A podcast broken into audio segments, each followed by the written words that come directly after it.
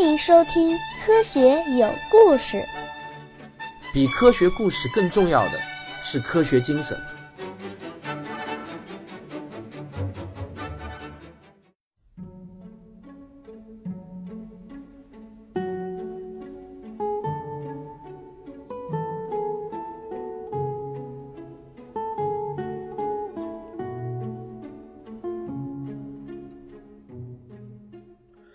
仰望星空，天文学史话。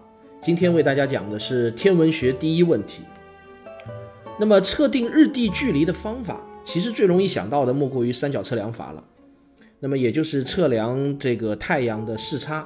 注意啊，这里不是周年视差。呃，之前我在说测量恒星的距离的时候呢，经常用到周年视差这个词。但是周年视差和太阳的视差是两个概念。考虑到听我这个节目的可能有很多小朋友。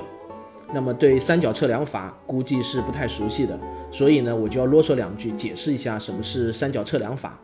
我们经常会在那些抗日神剧里头看到这个小钢炮手打炮，那么你们会注意到，这个炮手在打炮之前呢，他会伸出大拇指来测量一下这个打炮的地方离要击中的目标的距离。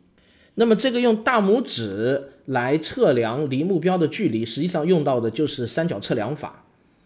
那么，呃，小朋友们如果感兴趣的话，现在我们可以一起来做一个实验。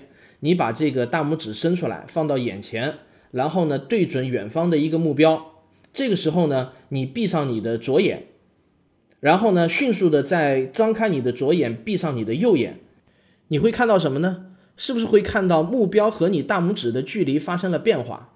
如果你反复的张开、闭上你的左右眼，你会看到这个目标在你大拇指的周围不断的跳动。有经验的这个炮手呢，就可以根据这个目标在大拇指之间跳动的这个距离范围，来确定目标离自己到底有多远。这个呢，就称之为三角测量法。它的背后呢，有一些简单的几何学知识。如果小朋友没有学过几何的话呢，在这里呢，我也解释不清楚。那么你们以后肯定会学到的。不过叔叔告诉你，如果你下次看电视剧看到那个炮手拿这个大拇指啊量一量距离，结果你发现他的这个左眼、左眼和右眼啊都是一直睁着的，没有来回的张闭，那么说明这个演员或者这个电视剧的导演根本就不懂什么是三角测量法，他们那样只是做做样子，根本就不是真正的在测量。把这个三角测量法的原理用到测量太阳离地球的距离上呢？其实就是在南半球和北半球两个相距很遥远的天文台同时观测太阳，把太阳在天空中的位置精确的给测出来，那么再根据两座天文台的相隔距离，就可以计算出日地距离了。不过这个方法是一个典型的知易行难的问题，知道很容易，要做起来实在是太难了。讲讲原理是简单的不得了，可是呢，限制条件实在是太多。远隔万里的两个天文台要协作，哪有这么容易啊？并且太阳在望远镜中的视面积很大，视面积越大，其实测量它的精确位置反而越难。一个点的坐标好测，一个圆的坐标反而就不好测了。所以呢，用这个方法来测量日地距离，从来就没有真正的成功过。看来，要想把天文学第一问题攻破，得换个思路。想出点新的招数来。有一位聪明的法国天文学家叫卡西尼，在开普勒发表第三定律的半个世纪后，他想出了一个办法。他告诉大家说：第一，根本就不需要两个天文台，一个就够了，因为地球在不停的自转嘛。任何一个天文台在日出和日落的时候，其实就已经相当于隔了一个地球的直径的距离了，对不对？这个想法真的是很棒，他的脑子真好使。他又说呢，第二，干嘛非要去直接测量太阳呢？我们不是已经有了开普勒第三定律了吗？把地球到火星的距离给测量出来，不就能计算出日地距离了吗？一个简单的方程式而已嘛。测量火星的视差呢，就相对容易了。可以这么做：以某颗遥远的恒星为背景，分别在日出和日落时测量火星相对于这颗恒星微小的移动。那么就能得出火星的视差了。卡西尼想到后呢，马上就去行动了。一六七二年，他宣布自己通过测量火星的视差，计算出了日地距离。在天文学界，日地距离不是用多少多少千米来表示的，而是呢表示为从地球的赤道半径为基线。这个呢其实就是三角测量法里头那个三角形的底边，以这个基线测量出来的太阳的视差角度，就可以直接用来表示日地距离了。卡西尼就宣布他的测量结果为九点五角秒，那么实际上今天的测量值是八点七九四一角秒。卡西尼的结果已经是相当准确了。如果把这个结果转换为千米来表示的话呢，它的测量值就是一点六亿千米。那么今天的值是一点四九六亿千米，你看差的实在是不是很多了。那么过了几年，有一个年轻的天文学家，也就是我们的老朋友哈雷，他提出了一个绝妙的新思路。这个新思路震动了整个天文学界，甚至改变了后世的几位天文学家。一生的命运，我们先来看看哈雷的这个新思路是怎么样的。哈雷就告诉大家说，利用金星凌日的罕见天象，可以测定日地距离。那么他提出的原理是这样子的。这里呢，又是音频节目的无奈了，很难不画图就给你把这个原理给解释清楚。不过呢，我会把金星凌日测量日地距离的这个原理图放在本期节目的封面上，大家可以仔细看一下。大家如果看懂的话呢，你就会发现这个点子难怪会让天文学界大为佩服啊！这确实是一个精妙的点子。可惜的是呢，下一次金星凌日的时间是一七六一年和一七六九年，哈雷是活不到那个日子了。但天文学界不会忘记这个重要的时刻，在一七六一年来临的时候，一场国际大比拼就拉开了序幕。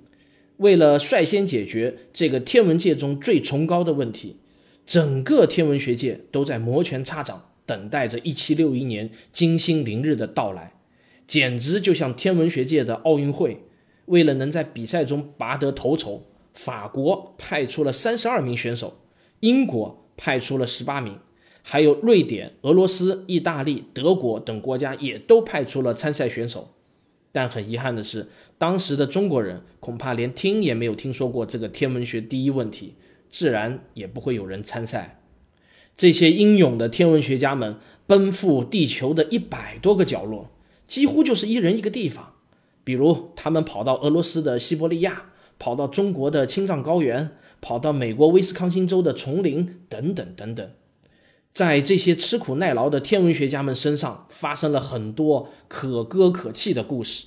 这中间，法国人让地的故事最让人唏嘘感慨，他也因此被称之为史上最悲剧的天文学家。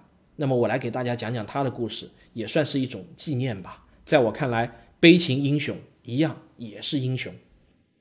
让帝从法国出发的时候，决心非常大，他做足了物质上的准备。购买了最精良的器材，整整提前一年，他就从法国出发了。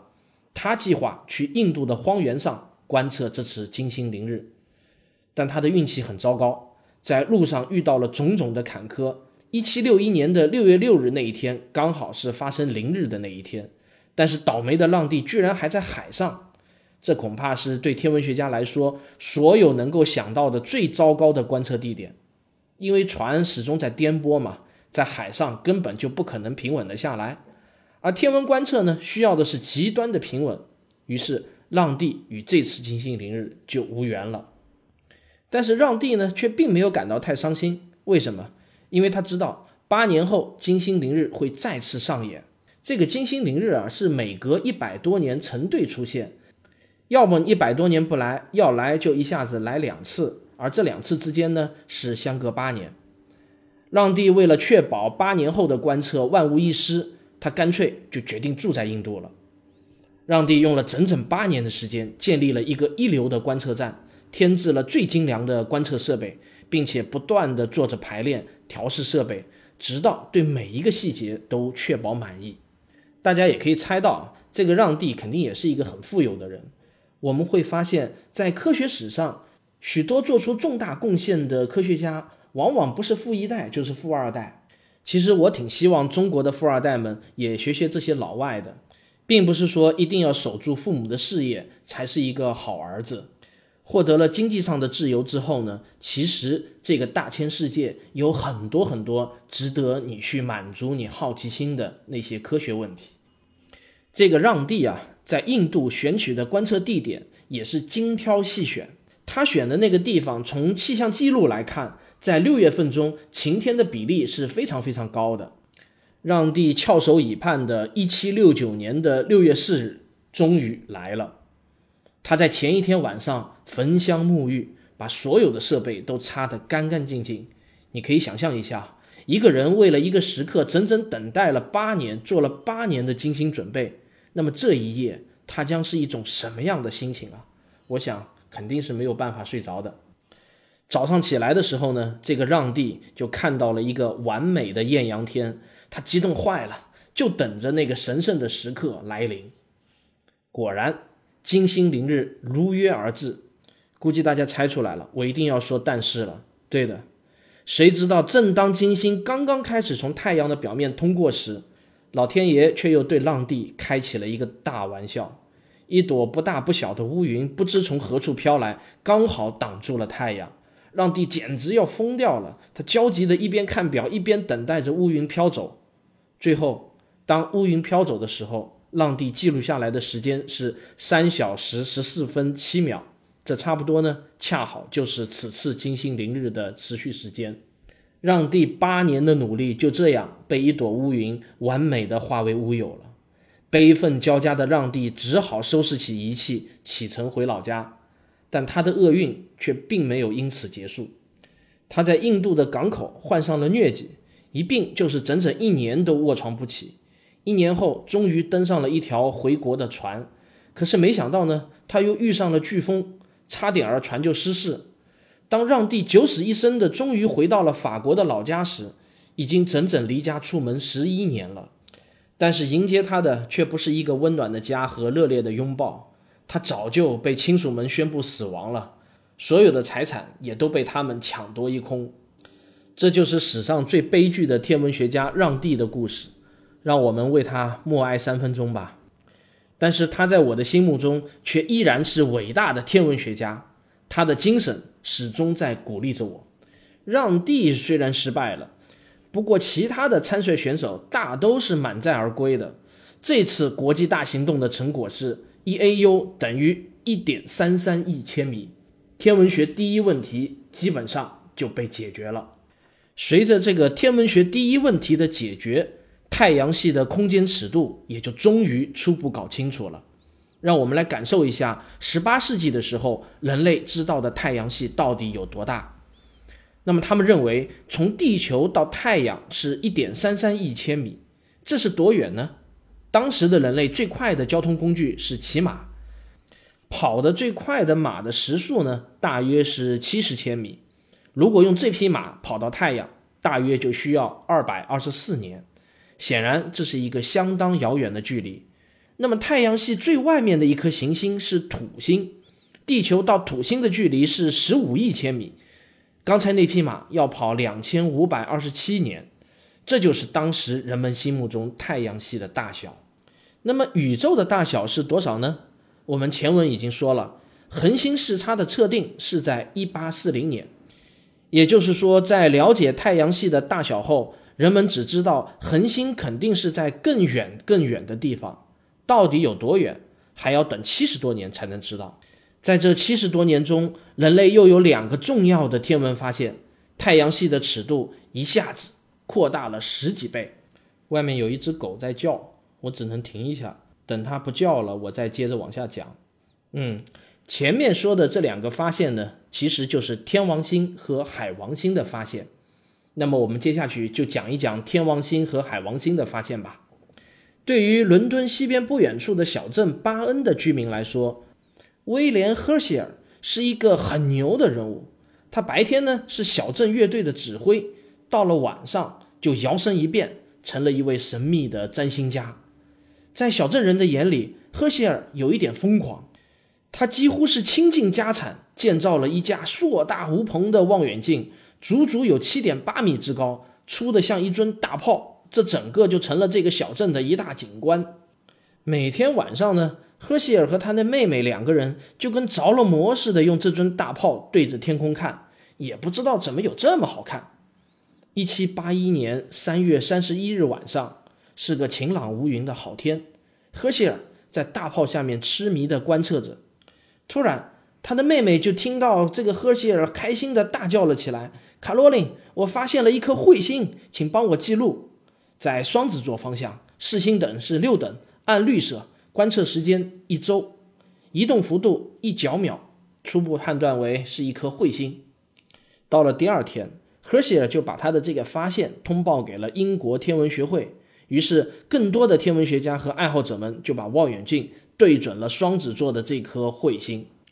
过了没多久，在天文学界的群策群力下，人们开始意识到，这根本就不是一颗彗星啊，而是一颗新的行星。接着。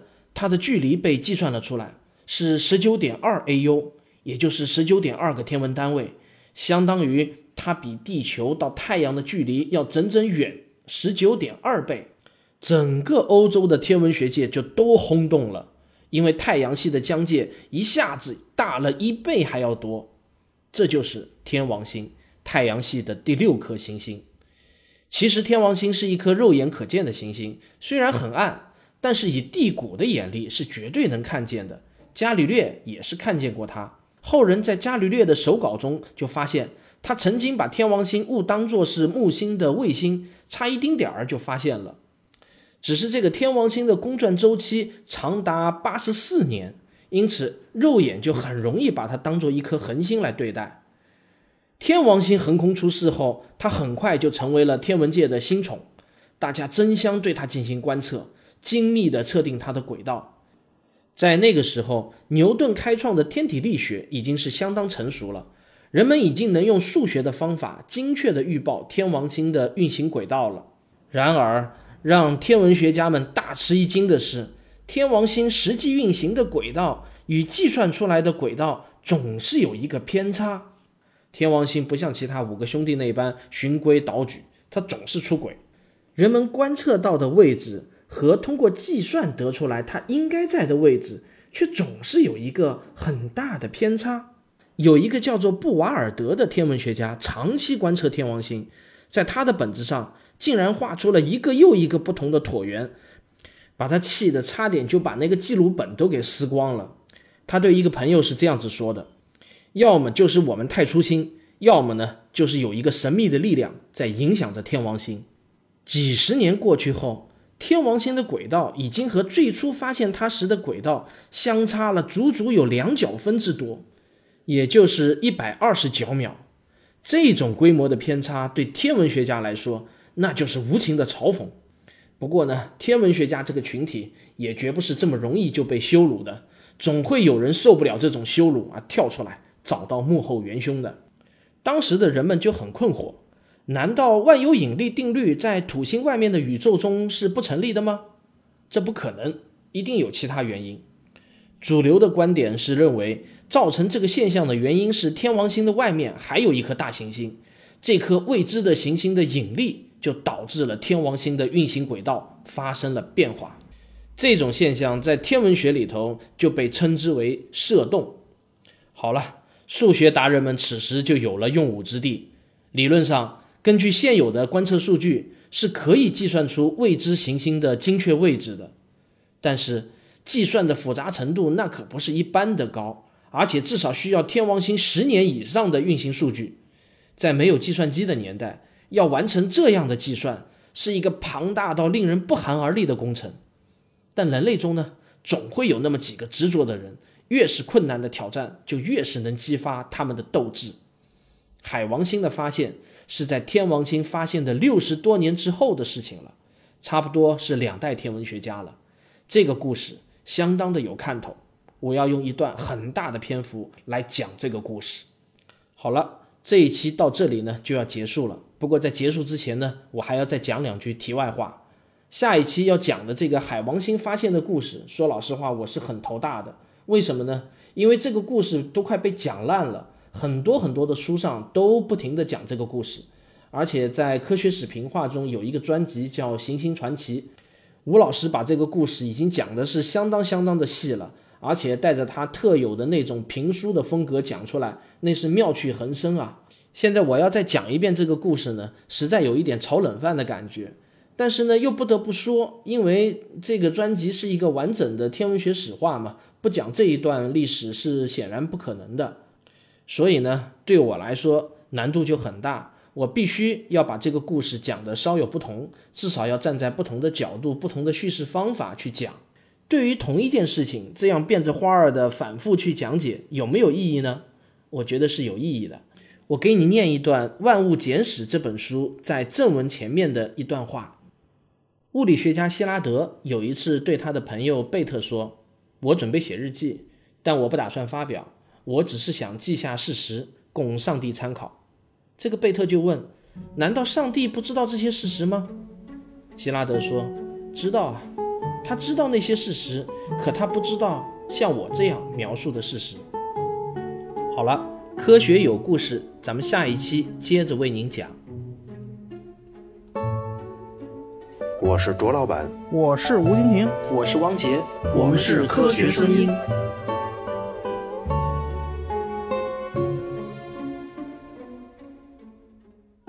这一两周以来，自从我们那个聚会的消息公布以后，就有很多听众朋友给我们三位写私信，表达了想来参加这个聚会的意愿，而且有些人呢写的是诚意满满，相当的诚恳。